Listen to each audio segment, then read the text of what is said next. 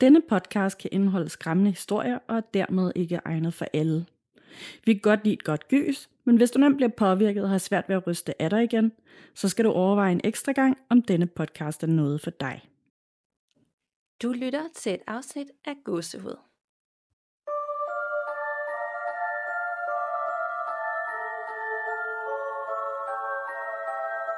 Hej Nana. Hej Danika. Og hej derude, og velkommen til episode 112, et rent lytterberetningsafsnit og trummevivl. Det er jo kun en uge siden, vi har udgivet sidst, og det er jo fordi, vi har en rigtig god nyhed. Nemlig, det er en kæmpe nyhed, og øh, det er noget, der ikke er sket siden helt tilbage dengang. Du startede podcasten sammen med Michelle. Ja, og vi gjorde, det. gjorde vi det også i starten, eller har vi altid kørt hver anden uge? Jeg, sy- jeg synes, at vi udgav i starten øh, hver uge. Ja, det kan godt være. Men den gode nyhed er i hvert fald, at vi gerne vil tilbage til at udgive hver uge, så vidt muligt, og selvfølgelig med undtagelser, hvis nu der skulle ske et eller andet i vores liv, sådan at vi har tre lytterberetningsafsnit om måneden, og et emnebaseret eller et interview. Lige præcis. Tada! Tada! Og så lige her i oktober som surprise. Det er jo en god måned at, at annoncere det, tænker jeg. Spooky måned. Nemlig, det kunne ikke være bedre. Det kunne det ikke. Jeg har glædet mig helt vildt. Og vi skal også lige en rutine med at optage hver uge, for det er vi jo heller ikke vant til. Og med øh, ferie og sådan noget, så kræver lidt mere planlægning, men vi, vi er klar på det, og vi, øh, vi løser det, og øh, det skal nok blive rigtig godt.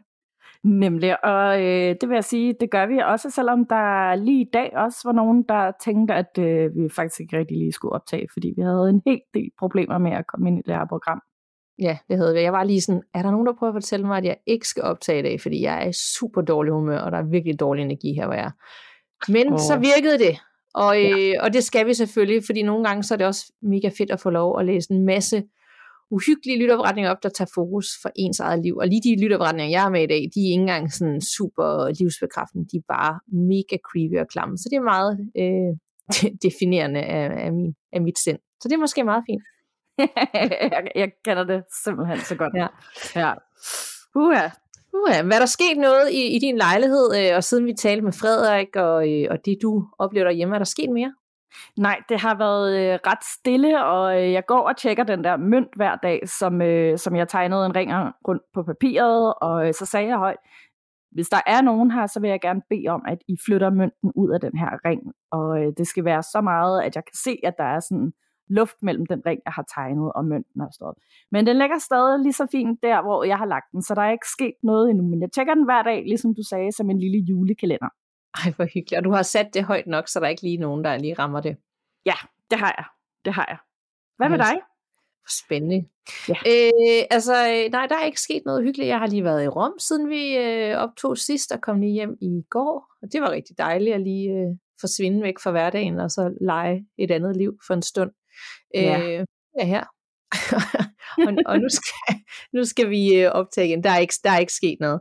Jeg har helt glemt det med mønten, og, øh, men en ting, jeg har brug for, det er, at vi lige siger, at, øh, at vi gerne øh, vil fyldes med god energi, og at der er ikke noget, der skal påvirke os på dagens optagelse. De må gerne give sig til kende, hvis de har lyst, men øh, det er ikke noget, der skal dræne os øh, resten af dagen eller ugen. Jeg har bare virkelig brug for super god energi den her uge, kan jeg mærke.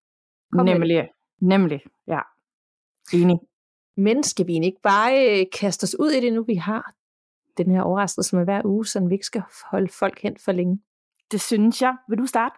Det vil jeg gerne. Og jeg har en mega uhyggelig en, synes jeg selv. Øh, med til at starte med fra Anonym, der handler om nogle hjemsøgte plejehjem. Hej gåsehud. Jeg har som lille oplevet mange mærkelige ting, som jeg den dag i dag stadig husker tydeligt som noget overnaturligt. Jeg tror, jeg har været meget modtagelig som lille. Men efter jeg er blevet voksen, har jeg ikke været modtagelig på samme måde og oplevet ikke noget overnaturligt i mange år. Altså lige indtil jeg fik arbejde på et plejehjem. Mange af mine tidligere kolleger havde snakket om, at de har oplevet mystiske ting, og da jeg elsker spøgelseshistorier, spurgte jeg nysgerrig ind til folks oplevelser. De fortalte blandt andet, at klaveret på en af afdelingerne nogle gange spillede af sig selv, hvilket beboerne klagede over om natten. Og ved en af trapperne op til en afdeling oplevede folk at blive skubbet i ryggen, når de gik ned. Og på samme afdeling skulle der gå en hvid dame på gangen. Der havde tidligere været en klaviant, som kunne fortælle, at hun så en hvid dame inde i vaskerummet, som stod og skreg.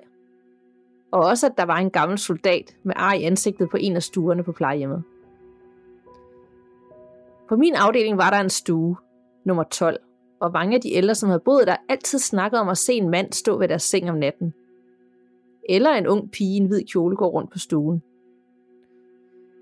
Det var ret mærkeligt, at beboerne kunne beskrive de samme ting, når stuen først blev overtaget af en anden, når beboeren døde, og denne naturligvis skulle fortælle det videre til den nye beboer. Længere op ad gangen havde vi en meget dement beboer, som ikke kunne forstå, hvad man sagde til hende, og som ikke kunne tale i sammenhængende og forståelige sætninger. Hvis vi sagde noget til hende, snakkede hun i øst og vest. En dag kørte min kollega, den gamle dame, i hendes kørestol ned mod spisestuen. Og lige da de passerede stue nummer 12, udbrød hun skræmt. Åh nej, der er den grimme mand. Han ser ikke ud i ansigtet. Det løb min kollega koldt ned ad ryggen, og hun skyndte sig hurtigt forbi. Lidt tid efter døde selvsamme beboer på stue 12. Og efter han var kørt væk, og stuen var tom, havde jeg aftenvagt. Lidt før kl. 21 gik jeg på gangen og opdagede pludselig, at der er lys inde på stuen, hvilket var meget underligt, da stuen var tom, og de ansatte kun må gå derind to og to, hvis der var noget derinde, der skulle hentes. Da vi kun var to på arbejde, skulle min kollega altså have hentet mig, hvis vi skulle låse os derind. Men der var tomt derinde. Jeg turde næsten ikke gå forbi resten af aftenen, og først lidt i 23 slukkede lyset derinde. Men hverken min kollega eller jeg havde været derinde, og det var gamle stuer, så ingen automatiske lys kunne være forklaring. På en anden aftenvagt sad min kollega og jeg i spisestuen lige før vi fik fri kl. 23 og snakkede om lidt af hvert. Pludselig begynder klaveret i spisestuen at spille tre toner, og så var der helt stille. Vi kiggede begge på hinanden og løb ned til fællesrummet til vores andre kolleger, da vi ikke turde være alene i spisestuen mere. Klaveret stod en meter fra os, og der var ingen, der sad der, så hvordan kunne de pludselig spille tre toner? Der skete mange ting på det plejehjem. Der var også en sygeplejerske, der en dag havde været inde hos sin dårlige beboer, hvorefter hun siger, Haren ligger ude på beboerens terrasse, så der er nok ikke så længe igen. Jeg spurgte, hvad hun mente med en hare, og hun fortæller så, at i alle de år, hun havde arbejdet på plejehjemmet, havde der været en hare, som lagde sig ud foran beboerens terrasse, hvis de snart skulle dø. Jeg nåede ikke selv at se haren, før jeg stoppede på plejehjemmet, men beboeren døde kort tid efter. Og så til en historie fra et andet plejehjem. Min kæreste er meget skeptisk og tror bestemt ikke på det overnaturlige. Han har dog en oplevelse, som han ikke kan finde en logisk forklaring på. Han har nemlig også engang arbejdet på et plejehjem, inden han blev uddannet sygeplejerske. Han havde ofte aftenvagt, og der var en gammel beboer på plejehjemmet, som var kendt for at have en usynlig ven, som hun talte meget til. Kvinden var skizofren, og det var derfor ikke unormalt at høre hende tale til hendes usynlige ven. En aften kom en anden beboer hjem fra sygehuset, en gammel dame, som var lidt forvirret efter hendes tur. Hun spørger som en kæreste, om der havde været en gammel dame inde på hendes stue, fordi hun havde set hende stå ved spisesporet og stå med sin tandprotese halvt ud af munden. Min kæreste boliger hende og siger, at der ikke har været nogen andre inde på stuen, og der har været låst af. Efterfølgende går han ind til den skizofrene kvinde, som har stue ved siden af, og begynder at hjælpe hende i seng. På et tidspunkt, da de står ude på badeværelset, kigger kvinden over mod døråbningen og siger til sin usynlige ven. Nå, der var du. Så fandt du dine tænder. Der var ikke andre end min kæreste og den gamle dame inde på stuen, og det løber ham stadig koldt ned ad ryggen, når han genfortæller episoden. Jeg kan fortælle mange historier fra dengang, jeg boede med min mor og søster i et gammelt hus på landet, hvor vi alle oplevede mystiske ting, vi stadig taler om den dag i dag. Men det må blive en anden gang. Tak for en fed podcast. Med venlig hilsen anonyme. At det er bare altid mega uhyggeligt med sådan der historier fra, øh, fra plejehjem. Jeg kan slet ikke forestille mig, hvor vildt det må være et sted egentlig at arbejde. Altså al, al den energi, der er der. Helt vildt. Jeg synes også, det var sådan en rigtig, øh, en rigtig creepy start på en eller anden måde. Alle de ting, der er set. Lyset, der tænder og slukker. Og bare de der altså, ånder, de beskriver med, at der er en hvid dame, der bare står i et rum øh, i vaskerummet og skreg, og en gammel soldat med ar i ansigtet, der, der render rundt på en af stuerne. Det er klart. Ja, oh, manden med det grimme ansigt, ja. Det lød virkelig creepy. Jeg sad og så tænkte om den mand, som mange af dem så på der på stue 12, om det kunne være, kunne være ham soldaten, fordi hende den øh, demente beboer, ja. eller den demente beboer, der sagde, øh, åh nej, der er den grimme mand, han sagde gravet ansigtet. Og hun ja. hentede til de ar. Det kunne det sagtens være. Altså det kunne det jo virkelig sagtens være. Og også vild med den hare, der sådan er ude på terrassen, der ligesom kommer så sådan en varsel, at nu er der snart, øh, nu er der snart nogen, der skal dø her. Ja, det er på en måde også virkelig fint, ikke? Mm. Jeg ved, om haren har en eller anden slags betydning i den sammenhæng. Det, det har den da helt sikkert. Er det ikke også sådan, hvad man snakker med, med i sådan forhold til med sådan harfod og øh, som sådan en lykkesymbol? Jo, hvilket egentlig er lidt makabert, ikke? Jo, faktisk. Det kan da godt være, der er en eller anden... Øh, men ja, det er ret vildt. Og, og også ret øh, fedt at høre den her øh, beretning fra, øh, fra kæresten, som egentlig ikke rigtig tror på det overnaturlige, men alligevel har haft en oplevelse, øh, han ikke kan forklare. Og så øh, den der usynlige ven, de tænker, at hun er skizofren, det, der er ikke noget, men så er der en anden, der faktisk ser det, hun lige siger. Ja, præcis. Det, det, det fucker faktisk lidt med min hjerne. Ja det, ja, det gør det virkelig også. Men det giver jo også mening, det der med, at man ligesom er tættere på den anden side, når man er i sin sidste dag, ikke? Jo, 100 procent. Nej. Så det var sådan rigtig god. Det er også lang tid, vi har haft noget for plejehjemmet. Det er altid, åh, ja. Ja, meget mere det, tak. Ja, meget mere. Yes. Den næste her, den kommer fra Louise, som skriver, Hej tøser. Så er det blevet min tur til at skrive til jer.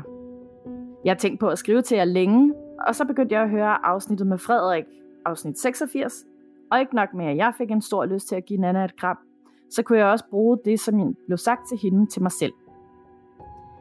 Men nu til mine mange beretninger. Først skal det lige fortælles, at jeg voksede op i en lille landsby i Midtjylland. Det er en af de byer, hvor alle kender de fleste. Mit barndomshjem er et toetagers hus, som min bedstemors unge år var en slagterbutik. Dengang var det dog kun et etagers hus. Anden sal blev først bygget, da jeg som den mindste af de tre børn var ved at blive færdigbagt i min mors mave. Det er herhjemme det første, jeg kan huske skete, da jeg er cirka 10 år gammel. En aften, jeg er alene hjemme med min yngste storebror, som elskede at drille mig, havde vi lige været op og skændes. Vi står i vores køkken, så vi kan kigge ind i stuen, hvor vores fjernsyn står på det tidspunkt. Og bag fjernsynet er der en masse vinduer ud til hovedgaden i vores by. Men de er helt sorte af mørket udenfor. Da vi var faldet til ro og havde snakket lidt sammen stille og roligt, begynder fjernsynet i stuen at flimre. Altså det, det vi plejer at kalde myrekrig. Jeg siger til min storebror, at han ikke må skræmme mig sådan ved at tænde fjernsynet. Han siger, at han ikke har tændt fjernsynet, og min storebror har heller ikke fjernbetjeningen. Og da jeg kigger ind i stuen, ligger fjernbetjeningen også på sofabordet. I det kommer jeg i tanke om, at vores mor og far sagde til os, at vi skulle hive stikket ud af væggen til fjernsynet, fordi det skulle tordne den aften.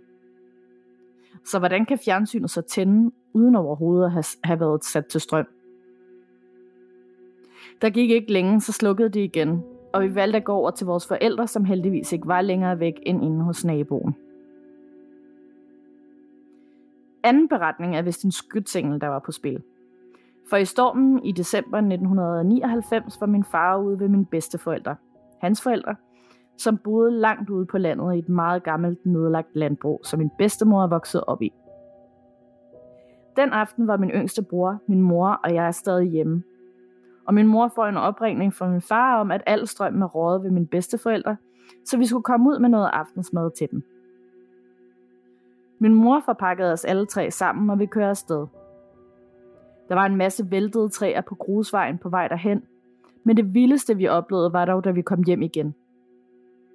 I den del af garagen, hvor vores bil havde holdt, inden vi var kørt hjemmefra, var taget styrtet sammen. Om det var held eller en skytsengel, det vil jeg lade jer om at bestemme. Øh, I har også snakket om hjemsøgte efterskoler og højskoler. Da jeg gik på efterskole, var min roomie og jeg rigtig gode til at drille dem, vi boede i indhug med. Vi havde en pigegang og en drengegang, hvor der var indhug med to værelser, og der boede to elever i hvert værelse.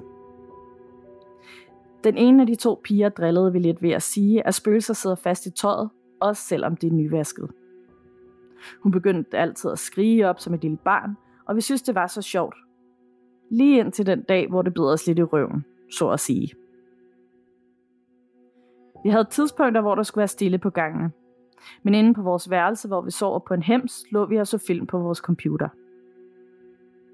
Den lærer, der var på vagt den aften, kom ind og sagde, at vi skulle slukke og lægge os til at sove. Vi sagde, at det skulle vi nok, men valgte dog bare at lægge et tæppe hen over computeren, så der ikke var noget lys at se. Vores lærer gik igen ud af døren, som var placeret under vores hems, så man ikke kunne se dem, der kom ind eller ud. Da vores lærer var gået, ventede vi lige 5 minutter med at gøre noget. Så kravlede jeg ned for at låse døren og kravle op igen. For man kan altså ikke stoppe midt i en film bare sådan lige. Vi skulle se den færdig. Men da der er gået yderligere cirka 20 minutter, og filmen er ved at være slut, kan vi høre døren til vores værelse gå op og lukke i. Husk nu, døren er låst, og at vi ikke kan høre den blive låst op inden.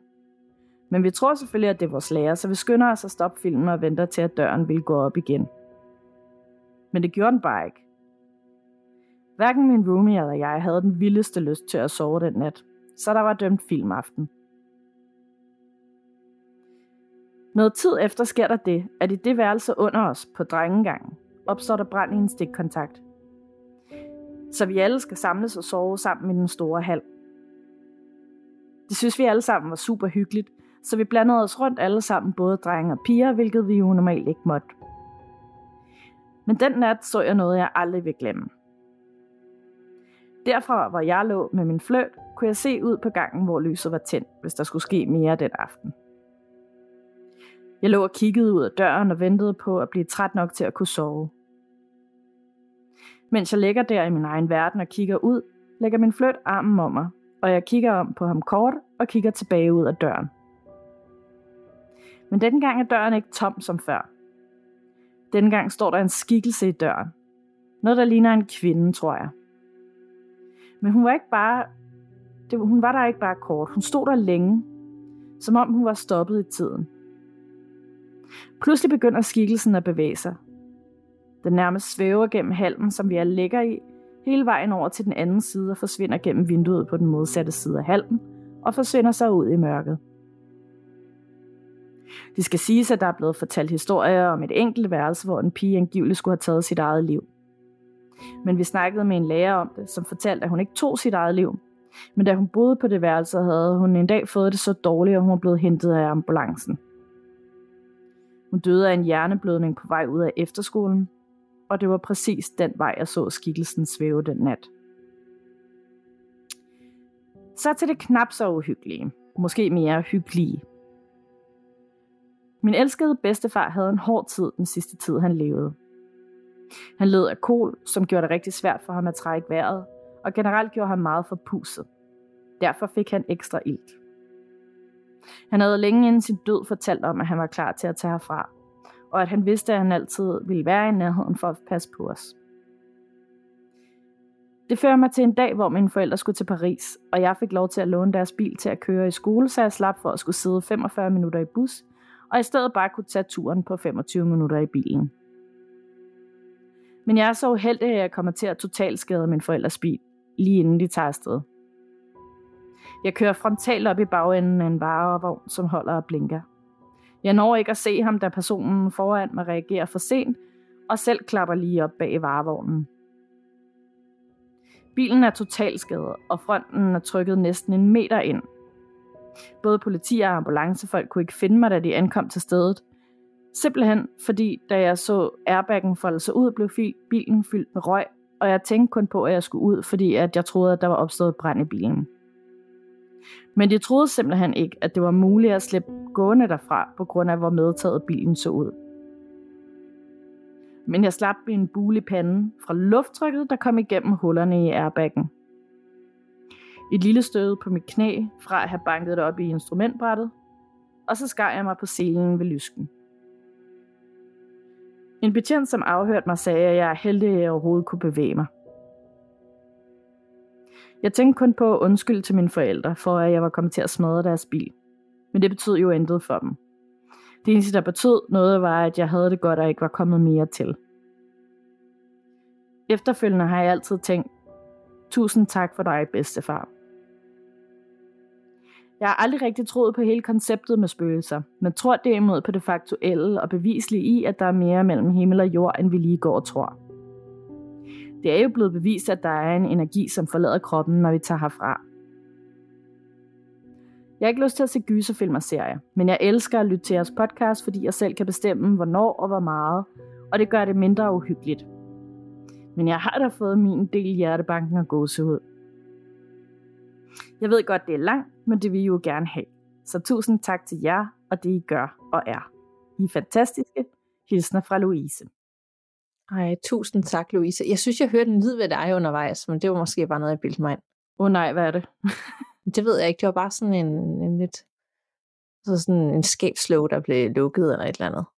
Hmm. Ja, men det kunne være, det kunne være alt. Ja, det kunne, det, det kan være alt. Det kan, være, det kan også være porten i vores skov eller noget. Jeg kan jo ikke høre noget selv, fordi jeg sidder med de der noise cancellation, uh, cancellationing headphones på. Ja. ja, ja. Så, ja. Vi, vi siger, det, det, var, øh, det var ikke noget. Det var, det var bare, ikke noget, nej. Det var bare en baggrundslyd, det skal vi ikke lægge noget i. Men vildt det der nej. med, med ulykken. Ja, det er virkelig vildt. Øhm, og øh, hun har også sendt billeder med faktisk, hvor man kan se, at, øh, at den er altså virkelig, virkelig krøllet sammen foran af den her bil. Så jeg kan faktisk godt forstå, at politiet og redderne og sådan noget, de var helt overrasket over, at hun bare selv kunne gå derfra og ikke var kommet noget til. Øh, det ser virkelig vildt ud. Ej, har du fået lov til, at det private billeder, eller? Øhm, der står faktisk ikke noget om, om vi må dele dem eller ej, men jeg tænker sådan, det kan være, at jeg lige skal spørge, og hvis vi må, så kan det være, at vi lægger den op i Facebook-gruppen, men ellers er det måske også lidt voldsomt. Ja. Ja. Ja, ja, ja, ja selvfølgelig. Så det deler vi ikke uden, at, at det er noget. Det kan også være, det bare for os, for ligesom at illustrere, hvordan det stod, hvor slemt det stod til. Nemlig, og så kan vi i hvert fald virkelig øh, skrive under på, at øh, det så vildt ud. Ja. Det var et mirakel. Der er nogen, der har holdt hånden over hende. Hvor er det vildt. Ja. Og øh, et gensyn med, med efterskoleberetningerne. Det er altid godt. det er det. Og øh, det, nu har vi haft flere af de afsnit, men jeg er helt savnet at høre om alle de creepy ting. På samme fod som plejehjem. Altså de to er sådan lidt samme. Ja, det er bare ekstra hyggeligt. Ja, det er det, er det virkelig. Det er sådan en perfekt god blanding af, af gode ting. Vi mangler egentlig bare måske et hospital eller noget af den stil. Så, ikke? Ja, så er vi hele vejen rundt. ja. Hun sagde ikke, hvad for, øh, hvad for en efterskole det var, vel? Nej, Nej. desværre. Nå. Hold da op. Jeg tror faktisk, det er sådan en lytterretning, jeg lige skal... Jeg synes, der var så mange forskellige nuancer i den, og både derhjemme og med brugeren og tv'et og efterskole og bilen og ja. Nemlig, altså, det er også bare, bare, altså egentlig så synes jeg næsten, det mest uhyggelige for den der efterskole, var, at, at de sover på en hems lige over døren, sådan, så man ikke kan se, hvem der kommer ind og ud af døren. Ja. Ja. Ej, shit. Ja, det Creepy. er sådan, control freaken i mig kan slet ikke holde den tanke ud. det kan jeg godt sætte mig ind i. Ja. Øh, apropos virkelig creepy, er du klar til endnu en creepy? Så klar. Det og det er noget med noget nynne og sang. Oh. Ja. Vi har nemlig her en lytterretning for Amalie. Hej gåsehud. Jeg elsker jeres podcast. Jeg har også nogle oplevelser, jeg gerne vil dele med jer. Lidt baggrundsviden. Min mor og papfar købte for nogle år siden en gård ude på landet, hvor vi begyndte at opleve underlige ting, da vi flyttede ind. Både min mor og jeg har førhen oplevet at høre skridt på trappen op til første sal, og min papfar har opdaget, at hans værktøj forsvinder. De tidligere ejere havde haft en klaviant ud, som fortalte, at der tidligere havde boet en mand på loftet, som desværre døde af kulde mange år tilbage. Men manden var ikke farlig, og derfor tog min familie og jeg det faktisk okay med, at gården havde en ekstra beboer. Nu til sagen. Den sommer passede min kæreste og jeg gården for min mor og papfar. Min kæreste gik og nynnede hej ho fra Snevide, og jeg råber til ham fra gangen, syng den lige igen, og det gjorde han. Men så næste morgen tager min kæreste på arbejde, og jeg er alene med min mors kat. Vi er ikke helt stået op endnu, men pludselig knurrer katten voldsomt, og det har hun aldrig gjort før. Døren smækker så, og jeg hører trin på trappen, mens personen nynner hej ho sangen. Åh, tænker jeg, det er jo nok bare min kæreste, måske har han glemt noget. Så jeg råber hej skat og forventer et svar. Men personen løber ned ad trappen og smækker døren. Jeg ringer til min kæreste, men han er lige midt ind på jobbet. Det løb mig koldt ned ad ryggen. Jeg var så bange, for jeg var helt sikker på, at det var min kæreste, jeg hørte. Senere samme aften er min kæreste på vej hjem. Han er fri omkring kl. 21, da han arbejder i butik. Det regner, og det er mørkt udenfor. Og jeg opdager, at min mors stue er faldet på jorden udenfor. Og selvom det regner, så løber jeg ud for at redde den. Men i det, jeg samler den op, der stivner jeg. Duen burde ikke kunne blæse på jorden, da to krukker dagen forinden havde stået ovenpå den. Krukkerne står, som de skal på bordet, men duen er på jorden. Så det ligner, at nogen med vilje havde taget krukkerne, fjernet duen og stillet krukkerne på plads igen. Og i samme øjeblik føler jeg mig overvåget fra haven. En følelse, jeg ellers aldrig har oplevet før. Jeg løber ind med duen i hænderne, og i det jeg lukker hoveddøren, ser jeg en sort skikkelse ude i mørket, som peger på mig. Min mobil ringer, og jeg tager den, og i det jeg kigger op, så er personen væk. Min kæreste mumler noget med, at han er forsinket, men er på vej. Hoveddøren smækker ned fra den ene længe af gården, og jeg skriger højt og, og låser ud stuen. Jeg ventede i 30-40 minutter på min kæreste. Han lagde slet ikke mærke til noget, og de efterfølgende dage var der ingenting. Selv ikke min mor og papfar har oplevet sådan noget. Jeg er normalt ikke overtroisk, men den skikkelse gav mig en følelse af utryghed. Jeg har ikke oplevet noget sidenhen, men det løber mig stadig koldt ned ad ryggen. Fortsæt det gode arbejde. Mange hilsner fra Amalie. Jeg kan virkelig godt forstå, at, øh, at Amalie er mega spook over alt det her, men jeg fik faktisk en fornemmelse af, at det var et ret rart, rar person, der sådan ligesom var der og gav sig til kende det der med, at sådan, Nå, ej, hvor hyggeligt, de, de går og nynner den der High Ho sang, så nynner jeg den også lige. Ja, 100 procent, det tænker jeg også, men jeg tror mere det der med, at man hører fodtrinene, en dør smækker, og så er der bare en, der fuldstændig synger den samme sang. Ja, det er virkelig, ja, ja, ja altså jeg kan sindssygt godt forstå, at man bliver helt creeped out over det. Ja, og så når man siger hej, og man tror, det er en anden, så kan man bare høre personen løbe væk, og døren smækker igen. ja, ja, ja, det er rimelig creepy. Ikke noget med sådan, bare at det forsvinder, nej nej. Altså det, øh, og så vil jeg så sige, at den sluttede som øh, noget, der måske ikke var lige så hyggeligt, som en, der synger øh, personen, der peger på hende i haven efter det der med duen, som også er lidt weird, at der står krukker, og så krukker han ikke, som om hun skulle lokkes ud samme dag i haven for at samle det her op, så hun kunne se personen pege på hende. Ej, jeg får altså sådan totalt øh, The Others følelse, som om, at, at øh, der er et eller andet spøgelse der, som ikke ved, det er et spøgelse, og som bliver helt krybt op over, at der er nogle mennesker, som den ikke kan se, der begynder sådan at lægge en du, og sådan, hvad fanden laver den du her? Og sådan. det plejer jeg ikke at have på det bord. ja, og hvem var det, der lige råbte, hallo, nu løber jeg min vej. ja. Men at pege, det er jo, hvorfor har vi aldrig, at pege, det er da vildt uhyggeligt. Nogen, der det er peger. mega uhyggeligt, ja. Det har jeg aldrig tænkt over, det er faktisk næsten værre end mange andre ting. Hvis folk peger bare, i mørket, uden at sige ja. noget. Ja, det er virkelig uhyggeligt. Det er også, det er sådan en, en gyserfilms ting, det der med sådan, tror jeg, at sådan, der er nogen, der peger noget, og man kan ikke se, hvad det er, de peger på, og, og sådan et eller andet sådan zombieagtigt menneske, eller et eller andet spøgelse, der står og peger på en. Jeg, jeg får som at stå helt stille, helt sådan, ja, der sker ingenting, måske er der lige lidt øjenkontakt, og så løfter armen så bare langsomt og peger på den udvalgte. Ja.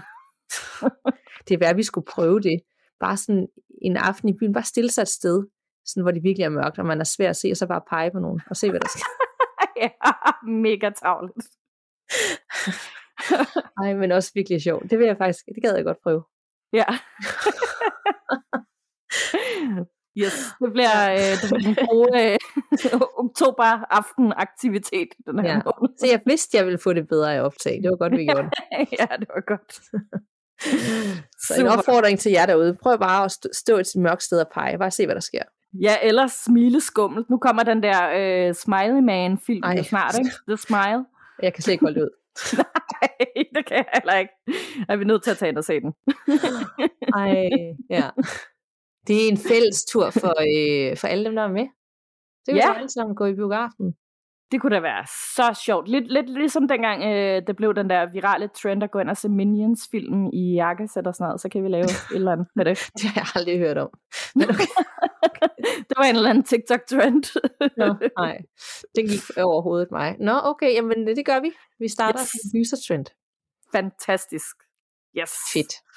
Yes, vil du høre en mere? Ja, det vil jeg. Fedt. Den er fra Rebecca. Vil først og fremmest sige, at jeg virkelig nyder at høre jeres podcast. Det er altid spændende og rart at høre, at andre også har oplevet uforklarlige ting. Jeg har også nogle uforklarlige ting, der er sket gennem årene. Eller rettere sagt i mit barndomshjem. Det skal lige siges, at det er en bygning fra 1922 og oprindeligt var en slagterbutik. Den er så efterfølgende blevet re- renoveret til bolig, men aldrig rigtig blevet et helt færdigt hus. Det blev det så, øh, da mine forældre købte bygningen tilbage i 1999, så det blev et hus, der passede til vores familie. Første gang jeg oplevede noget, har jeg været omkring til 11 år gammel. Jeg var på mit værelse og ville lægge mig til at sove. Pludselig så jeg en mørk skikkelse, og jeg husker det som om det lignede en mand. Jeg blev meget utryg, men jeg ville ikke sige noget til mine forældre. Ikke før der lige pludselig blev pillet ved mine halskæder, som hang på, på væggen i en bøjle. Det var præcis som om, der var en person, der kørte hånden igennem dem. Jeg kiggede over på mit vindue for at se, om det kunne være vinden, men det var lukket. Så jeg gik ind til mine forældre og fortalte, hvad jeg havde oplevet. De troede ikke på det, men jeg endte med at sove hos dem alligevel. Først da jeg blev omkring 16 år gammel, skete der noget igen. Jeg var ikke den bedste til at rydde op dengang, så der stod nogle sodavandsdåser på mit sengebord. En aften, jeg lagde mig til at sove, kunne jeg høre dåserne rykke på sig. Jeg vendte mig om, men der var ikke noget at se. Jeg prøvede at falde i søvn igen, men så kom lyden pludselig igen. Så jeg skyndte mig at kigge derover, men igen stoppede det bare i det samme. Jeg havde lagt mærke til, hvor dåserne stod, da jeg kiggede derhen den første gang. Og de var ikke det samme sted nu. De var rykket længere ud mod kanten. Den aften endte jeg med at sove i stuen. Og jeg fortalte det dagen efter til min familie, og der viste sig, at da min søster boede hjemme, kunne hun høre lyset tænde og slukke ude på gangen. Mine forældre troede dog stadig ikke rigtigt på det. Da jeg blev omkring 19 år, kom min far hen til mig og sagde, at han troede på mig nu. De havde rykket deres soveværelse ned i stueetagen og havde en stol i hjørnet ved sengen. Og han var sikker på, at der sad en mand og kiggede på ham. Det oplevede han ofte. Og senere hen kunne han høre låger og døre, der blev åbnet og lukket. Det var ikke fordi, de blev smækket med. De knirkede bare og gav den lyd, som når man normalt lukker en låge eller en dør. Han blev efterhånden bare vant til det. Som 20-årig flyttede jeg hjemmefra, og en dag tog jeg hjem og besøgte mine forældre. Vi sad og spiste, og pludselig ringede det på døren. Min mor gik ud for at åbne, men der var ikke nogen. Vi satte os igen og tænkte, at det var små børn, der rendte rundt og havde det sjovt med at lave dørfis. Så ringede det på igen, og min mor skyndte sig ud, så hun kunne nå at fange dem, der gjorde det. Men der var stadig ikke nogen, og da hun kiggede ned ad gaderne, var der heller ikke nogen at se. Nu er vi efterhånden bare blevet vant til, at der er en fremmed blandt os i huset. Og vi er blevet enige om, at personen, måske er det endda den gamle slagter, vil os det godt og bare sørge for, at alt er i orden. Jeg skal huske at rydde op. Min søster skal huske at slukke lyset. Min far skal huske at lukke lågerne og dørene. Og vi skal alle sammen huske at låse hoveddøren. Det er i hvert fald sådan, vi ser på det nu. Jeg håber, I vil læse den op, og jeg synes, det er spændende. Min familie har i hvert fald alle sammen fået øjnene op for det overnaturlige efter de her hændelser. Så igen tak for jeres podcast. Med venlig hilsen, Rebecca. Og virkelig en vild historie, øh, og sådan lidt pudsigt det der med, at, at, øh, at både hun selv oplever, ligesom at der er den der mand på værelset, der kører hånden gennem øh, fingrene, og så senere, sådan ret meget senere, at faren også oplever, at der sidder en mand og kigger på ham i stolen derhen i hjørnet af soveværelset. Jeg tænker lidt, om det måske er den samme mand. Det tænker jeg også der. At det kunne det i hvert fald godt være. Og spørgsmålet er, får de sådan en, en uhyggelig vibe, eller sådan en utryg vibe, eller var det sådan mere et familiemedlem? Altså, øh, hun gætter jo også selv på, at, øh, at det kunne være den tidligere slagter, øh, der, der, øh, ja, der, der lavede huset dengang, vel sagtens, øhm, som holder øje med dem og passer på dem. Og det giver jo også totalt god mening, og meget sjovt også, hvis det rent faktisk er ham, der gør det. At han sådan ligesom at, at den måde, han viser sig på, altså lidt for at huske dem på, og sådan at søsteren, hun skal, skal slukke lyset, og, og, øhm, og lytteren her skal huske at skrive, og, øh, og øh, rydde op på sit værelse, og det faren, han skal huske er at lukke lågerne og dørene efter sig. Det er også irriterende, når folk glemmer det. Ja. Så på sådan en, en, en meget sød, lidt bestemt måde, men på sådan en kærlig måde, at huske nu at have styr på tingene og, og holde orden i ja. huset. Ja, så det virker også ret meget som om, de sådan ligesom har sluttet fred med det, og at det er meget, meget fint at få de der små påmindelser. 100 procent. Selvom jeg vil sige, at sidde i hjørnet og bare kigge på folk, det er lige over grænsen. Ja, det, det synes jeg altså også. Det tænker jeg også godt, at øh, hvis han stadig gør det, så kan faren jo eventuelt prøve, prøve at se, om det virker at sige højt, at du må altså gerne lige lade mig være, når jeg er inde på, på soveværelset. Ja. Jeg fornemmer altså, at vi har sådan et tema kørende i dag. Det er sådan lidt mere creepy. Første ja. lytterberetninger af den nye øh, øh, måde at udgive på med hver uge, så skulle det også lige, lige være en tand ekstra. Selvfølgelig, selvfølgelig. Øh, er du klar til endnu en, øh, en rigtig uhyggelig Det kan du tro. Og det er fra Nana, og handler lidt om spøgelset på gården. Kære godset, jeg har længe tænkt på at skrive til jer, så nu skulle det endelig være. For en del år siden var jeg ude og køre tur med mine forældre og min kæreste. Vi kørte langt ud på landet og endte ved en større gård. Den blev kun brugt til store udendørsmarkeder om sommeren, så de andre dage om året har den formentlig stået tom. Længere nede bag gården hørte der en lille sti til, som førte ned til en sø. Der var ingen andre end os, som ved nysgerrighed blev vagt, da jeg fik øje på hovedhuset. Mens mine forældre for længst var gået ned mod søen, valgte min kæreste og jeg at gå over og kigge på huset. Vinduerne var for høje til at kunne kigge ind i, så jeg gik op ad trappen for at komme højere op. Der var ingenting i huset. Ingen møbler eller noget som helst. Jeg havde dog heller ikke forventet andet. Alt virkede dog så forladt på en eller anden måde. Jeg kiggede ned på dørhåndtaget, og uden at tænke nærmere over det, løftede min hånd sig, og jeg hævde håndtaget ned. Intet. Døren var selvfølgelig låst. Pludselig hørte jeg nogen gå ned ad trappen indenfor. Jeg stivnede. Først var det stille trin, så dunk, dunk, dunk, og så pludselig dunk, dunk, dunk. Jeg løb baglæns ned ad trappen og spurgte afsted, mens jeg gentagende gange vendte mig om. Shit, der var alligevel nogen, der boede der. Og den sidste gang, jeg vendte mig om, der så jeg noget i vinduet. Der stod nemlig en hvid skikkelse og kiggede på mig. Jeg ved ikke hvorfor, men i det splitsekund så jeg i det indre for mig en ældre dame med opsat hår og iført en hvid natkjole. Jeg skreg og fløj nærmest hen mod bilen, hvor mine forældre sad parat til at køre. Jeg har set et spøgelse, jeg har set et spøgelse, udbrød jeg. Nå, svarede min far overrasket, for de sad begge to og smågrinede lidt af det. De troede ikke på mig. Slet ikke frustrerende overhovedet, og jeg var selvfølgelig den eneste, der havde set det. Historie 2. Min venindes lejlighed. Jeg var hjemme hos veninden, veninde, da jeg sad og snakkede om hændelsen, der på det tidspunkt var sket for cirka to uger siden. Siden den oplevelse var jeg næsten blevet helt besat af at finde ud af, hvem damen i vinduet var. Vi sad inde i min venindes stue og prøvede at google os frem til historien om gården. Imens vi sad og snakkede, mærkede vi begge pludselig en tung atmosfære fra hendes køkken, som lå lige opad. Jeg mærkede næsten, hvordan den trak i mig. Og kan det overhovedet lade sig gøre? Det skulle måske lige nævnes, at min venindes lejlighed i forvejen var lidt småhjemsøgt, så det kom egentlig ikke som en overraskelse for nogen af os. På et tidspunkt prøvede vi at bruge et Ouija-board for at få kontakt. Og det lykkedes os faktisk, for vi mærkede en kold skikkelse ved os. Jeg strakte min ene hånd hen over bordet og mærkede det straks. Forestil dig en kold vinterdag. Du sidder indenfor, men åbner vinduet, for der altså så stik din hånd ud i kulden. Præcis sådan føles det. Brikken begyndte at bevæge sig lidt rundt på nogle bogstaver, men vi kunne ikke helt få det til at give mening. Indtil den begyndte at bevæge sig væk fra bogstaverne. Den kørte længere hen til kanten af brættet, ned ad brættet, hen mod min kæreste, hvorefter brikken stoppede og pegede direkte på ham. Øh, nej tak. Vi var vist pænt færdige med at spille efter den oplevelse. Historie 3. Ruinerne. Min kæreste og jeg var ude at gå en tur.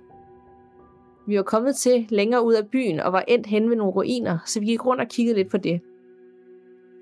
Der lå et skovområde lige op til, så vi var begge gået derhen og splittet os lidt op. Hele området lå på en bakke, så jeg stod og kiggede igennem træerne og kunne se landevejen ude i horisonten. I det samme kunne jeg høre nogle hastige skridt bag mig, og jeg kunne høre, at det var min kærestes. Vi skal gå nu, vi skal gå lige nu. Hvad er der? Hvad er der sket, spurgte jeg forvirret. Men han ville ikke svare, før vi var kommet væk fra skoven og ruinerne. Og der fortalte han mig, hvad han havde set. Min kæreste havde gået lidt rundt for sig selv og stod og kiggede på træerne. I det samme havde han set en sort skikkelse dukke frem fra en af træerne og havde kigget direkte på ham. Det havde kun varet et splitsekund, men nok til min kæreste var blevet skræmt for videre sans og var derefter løbet hen til mig. Jeg tror vist ikke, vi var velkomne der. Det var så min historie. Tusind tak for den skønneste podcast. Jeg elsker at lytte til jer. I gør det så godt. Okay, det var sindssygt creepy, det hele. Ja, ikke? jo. øhm, oh, ja. Ja. Først det der hus ude ved gården, øh, som normalt kun bliver brugt om sommeren, som egentlig er tomt, men virker for let. Og der kan jeg godt sætte mig ind i det der med, jeg skal da lige se, hvad det her er, jeg skal kigge ind ad vinduerne, det gør man jo. Man, måske hiver man i håndtaget, for det er jo for let, så det kan jo være, det var åbent. Præcis. Og så når hun lige at høre de der trin, så nogen der bare kommer virkelig hurtigt ned ad trappen, når hun står der. Og så vil jeg også løbe sådan, fuck, har jeg, øh, har jeg, er der nogen, der bor her, og nu står jeg og stiger ind i deres hjem, og øh, det er jo dårlig stil, og, øh, men så vender hun sig om og ser hende der i vinduet. Ja. Det er så creepy. Det er så creepy. Det, altså, det er virkelig direkte ud af en gyserfilm. Det er det. Det er lidt der blege manderagtige hus. Det er nok ikke sådan, det ser ud. Men øh, det fik jeg lige sådan vibe af, at øh, det var sådan rigtig skummel, gammel, stort forladt. Nærmest slot. Ja, puha. Ad. Ja. ja, og så er øh, familien er sådan et, ja ja, den er god med dig. Og man virkelig har lige set noget, altså ret øh, vildt, og så er der ingen, der tror på det. Ja, det grinede jeg også lidt af, faktisk, det der med, at faren der er sådan lidt, Nå, har du, ja. nå, det har du da. Nå, nå. Har du. Selvfølgelig har du det. ja. Og så synes jeg, det var, så tog hun ned hjem til venindens lejlighed efter nogle uger og taler om det, og så nævner hun det der, det synes jeg er meget interessant med, om, øh, om man nærmest kan mærke, hvordan en, en atmosfære trækker en. Altså det der med ligesom en tung energi. Det, altså kan, kan man det? Altså ligesom hvis man går ind i et rum, og der er en virkelig dårlig energi, så kan man også nogle gange mærke det. Ja. Så skriver hun, kan, man, kan det overhovedet lade sig gøre, at en tung atmosfære kan trække i en? Hvad tænker du? Ja, det tænker jeg jo godt, altså fordi at det, det, altså, der er jo meget med det her magnetfelter og bla bla bla bla. Altså også bare det der med, at det sådan er månen, der bestemmer, hvornår det er øh, ebbe og flod i, i vandet, ikke? Øhm, så det, og det er jo også en eller anden form for energi, så det, det tænker jeg godt. Det, det kan det vel godt. Og så skulle de lige kaste sig ud i noget, øh, Ouija board, og, øh, og jeg synes faktisk, det var faktisk, det var jo meget, det fik der skete det store, men det der med, at brikken kører ud af spillet, ned ja. af det hele, og så bare peger på kæresten. Ja. ja. Der vil jeg også sige, stop, så stopper vi. Det var ikke. Altså, altså det, vil, det vil jeg virkelig også. Altså jeg vil dø af nysgerrighed over, hvorfor den gjorde det, men jeg havde simpelthen heller ikke tur at spille videre for at prøve at få et svar på det. Nej, overhovedet ikke. Uh-uh. Og så synes jeg lige, vi slutter med den gode med ruinerne, hvor det er kæresten, der så ser, jeg kan lige se, hvordan man sådan står og nyder udsigten og de smukke træer, og det blæser lidt, og så ser man op i træerne en sort skikkelse dukke frem, som bare kigger direkte på ham. Ja, det er rimelig creepy, især hvis man er et sted, hvor der ikke lige er sådan aber normalt og sådan noget.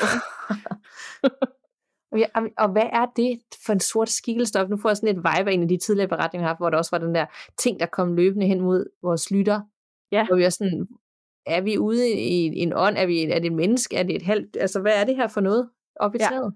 Ja.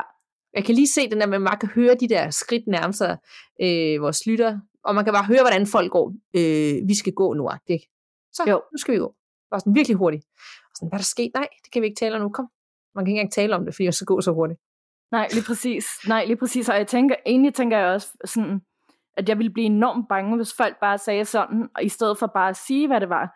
Men, men måske lige i det tilfælde var man også blevet mere bange, hvis man havde fået at vide, hvorfor det var, man skulle skynde sig væk. Det er som om, at hvis man taler om det, så sker det igen, og man kan ikke løbe, fordi så virker man, så virker man for bange, så man skal gå rigtig hurtigt, men sådan holde hovedet koldt og ikke snakke om det. Ja, det er det, især hvis det er sådan et eller andet, det, altså hvis det er noget, altså så skal man jo også passe på ikke at vægtes jagtinstinkt. Ja. Jeg fik ja. også, der var lige sådan en splitsekund, at jeg tænkte, er det en ånd, eller er det et eller andet sådan, det er en, der bare, der bor oppe i træet. Ja, det kunne det også godt være. det kunne det også godt være. Men det er også lidt mærkeligt. Ja, det er det. Det er meget sjovt, fordi at øh, i historien der med det der forladte hus der, der tænkte jeg nemlig også det der med, at man tager i døren, og så hører man nogen løbe hurtigt ned ad trapperne. Så tænkte jeg, kan jeg vide, om det var sådan en anden, der var inden for at sådan kigge rundt i det her forladte hus, og så er der lige pludselig nogen, der tager i døren, og så er de bange for, at det er ejeren, der kommer hjem eller et eller andet. Ikke? Ja, ja.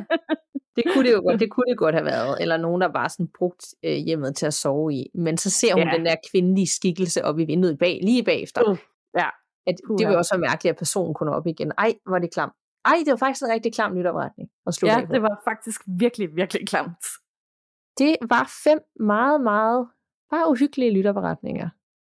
Yes. Så er man øh, ligesom i gang med sin tirsdag, hvis man lytter, når det her ud, afsnit det udkommer. Det kan jo være. Ja, det er det, og vi er i gang med Spooky Season. Det er jo den bedste måned på hele året, og jeg håber virkelig, at I alle sammen har fundet alle jeres øh, græskar-ting og spøgelsesting og flagermus frem og alt sådan noget, fordi yes, nu er det vores sæson. Endelig. Det er mere at nyde den, mens den er her. Og ja. nu hvor vi ud, skal til at udkomme hver uge, så har vi også virkelig øh, brug for dine øh, lytterberetninger, eller hvis du har hørt nogle andre. Fortæl noget, vi har stadigvæk rigtig mange, så vi har nok, men vi kan aldrig få nok, og vi vil jo gerne fortsætte rigtig længe endnu. Så hvis du har hørt noget spændende, eller selv har oplevet noget rigtig uhyggeligt, så send det til os på gåsehudpodcast.gmail.com, og det er gåsehud med to af jer.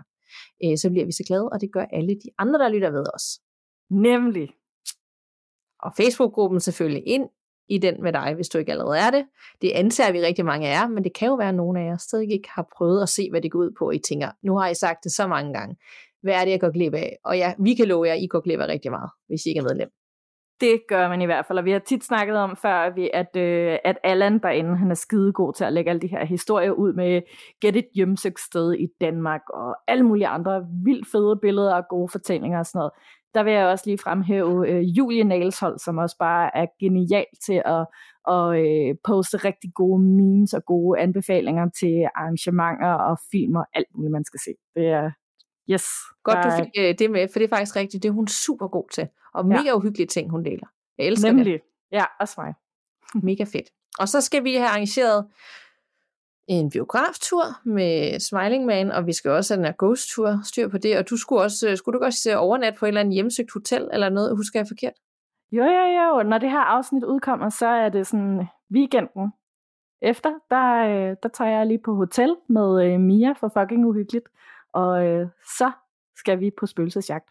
Så I skal ikke sove? Jo. I skal også sove? Måske skal vi ikke det. det finder I ud af. ja.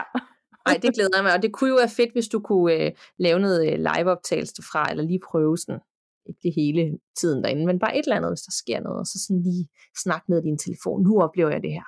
Nemlig, det tænker jeg også. Jeg lægger noget, øh, noget op øh, på Instagram stories, og så kan vi jo også bare lige lægge det ud på øh, Facebook i en samlet video på et tidspunkt. Ja, spændende. Yes. Meget spændende. Men øh, tak for snakken, Anna. I lige måde. Og tak til jer derude, fordi I nu er med her på ugenlig basis forhåbentlig, og det vil vi gerne fortsætte med længe endnu. Vi lyttes ved, og pas på derude. Man ved jo aldrig, hvad der venter bag den næste dør.